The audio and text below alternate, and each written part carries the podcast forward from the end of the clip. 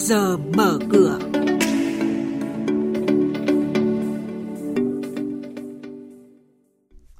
Thưa quý vị, thưa các bạn, dự báo năm 2023 sẽ là năm còn nhiều khó khăn đối với phát triển kinh tế Việt Nam trong bối cảnh bất định của kinh tế thế giới. Tỉnh Quảng Bình khởi công dự án thành phần 2, cầu Nhật Lệ 3 và đường 2 đầu cầu với tổng mức đầu tư 1.300 tỷ đồng. Phiên chứng khoán cuối tuần trước, nhà đầu tư nước ngoài mua dòng 188 tỷ đồng là những thông tin chính sẽ có trong chuyên mục trước giờ mở cửa hôm nay.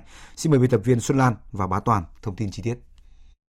Bộ Tài chính nhận định năm 2023 sẽ là năm còn nhiều khó khăn đối với phát triển kinh tế Việt Nam trong bối cảnh bất định của kinh tế thế giới.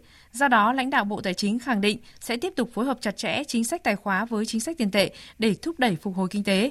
Thứ trưởng Bộ Tài chính Nguyễn Đức Chi cho biết. Gói chính sách tài khóa để phục vụ cho hỗ trợ người dân và doanh nghiệp trong điều kiện khó khăn tiếp tục của năm 2023 thì Bộ Tài chính đã chủ động trình với cấp có thẩm quyền rồi. Miễn, rồi giảm, rồi giãn, rồi không phải thuế mà còn phí lệ phí hay là tiền thuế đất. Thế còn à, cái gói 2% thì ngân hàng nhà nước sẽ có chủ trì và cái tổng hợp và có cái đề xuất với chính phủ nhưng tôi thì thấy rằng là tốt nhất là chúng ta tháo gỡ được khó khăn để thực hiện được đúng mục tiêu và ở cái mức tối đa nhất thì nó hiệu quả. Tỉnh Quảng Bình khởi công dự án thành phần 2 cầu Nhật Lệ 3 và đường 2 đầu cầu thuộc dự án đường ven biển và cầu Nhật Lệ 3 Dự án này có tổng mức đầu tư khoảng 1.300 tỷ đồng, thời gian thực hiện dự án từ năm 2022 đến năm 2026. Khi tuyến đường ven biển và cầu Nhật Lệ 3 hình thành sẽ phát huy tiềm năng thế mạnh của tỉnh Quảng Bình, tăng khả năng liên kết giữa các đô thị, các khu kinh tế, góp phần phát triển mạnh du lịch và dịch vụ biển, củng cố quốc phòng an ninh, đồng thời từng bước hoàn thiện mạng lưới đường bộ thành phố Đồng Hới nói riêng và cả tỉnh nói chung – Quý vị và các bạn đang nghe chuyên mục Trước giờ mở cửa.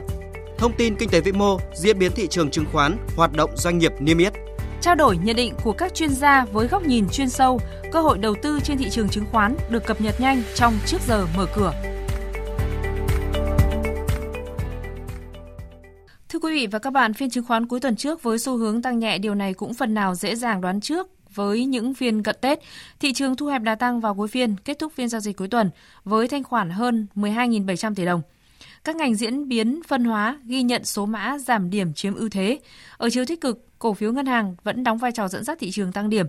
Các mã VCB, VIB, CTG, BID đóng cửa trong sắc xanh và trong top các cổ phiếu đóng góp nhiều điểm tăng cho VN Index. Ngược lại, cổ phiếu bất động sản không mấy khởi sắc như NVL, KDH NLG kết phiên giảm điểm, kìm hãm đà tăng của thị trường. Nhà đầu tư nước ngoài mua dòng 188 tỷ đồng và là phiên mua dòng thứ 38 liên tục của khối này. Đóng cửa phiên giao dịch cuối tuần trước, VN Index đạt 1.060,17 điểm, HNX Index đạt 211,26 điểm, Upcom Index đạt 72,09 điểm và đây cũng là điểm số khởi động trong phiên giao dịch mở cửa sáng nay.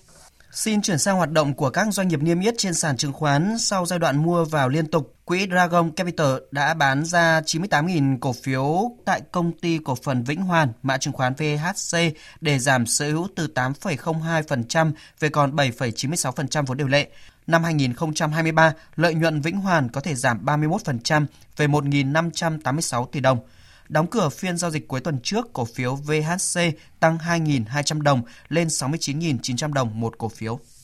Cục thuế thành phố Hải Phòng quyết định xử phạt hành chính về thuế đối với công ty cổ phần nhiệt điện Hải Phòng HND hơn 1,78 tỷ đồng do khai sai thuế thu nhập doanh nghiệp. Tính tới ngày 30 tháng 6 năm 2022, nhiệt điện Hải Phòng có hai cổ đông lớn là Tổng công ty Phát điện 2, công ty cổ phần sở hữu 51% vốn điều lệ, công ty cổ phần nhiệt điện Phả Lại Mã PPC sở hữu 25,97% vốn điều lệ và còn lại 23,03% vốn điều lệ thuộc về nhóm cổ đông nhỏ sở hữu dưới 5% vốn điều lệ. Trên thị trường chứng khoán, cổ phiếu HND đang giao dịch ở mức 13.400 đồng một cổ phiếu.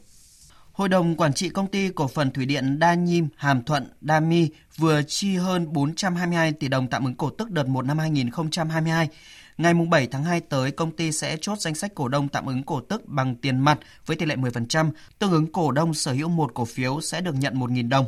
Đóng cửa phiên giao dịch cuối tuần trước, cổ phiếu DNH tăng 11,11% lên mức 45.000 đồng một cổ phiếu, thanh khoản nhỏ giọt với chỉ 100 đơn vị khớp lệnh.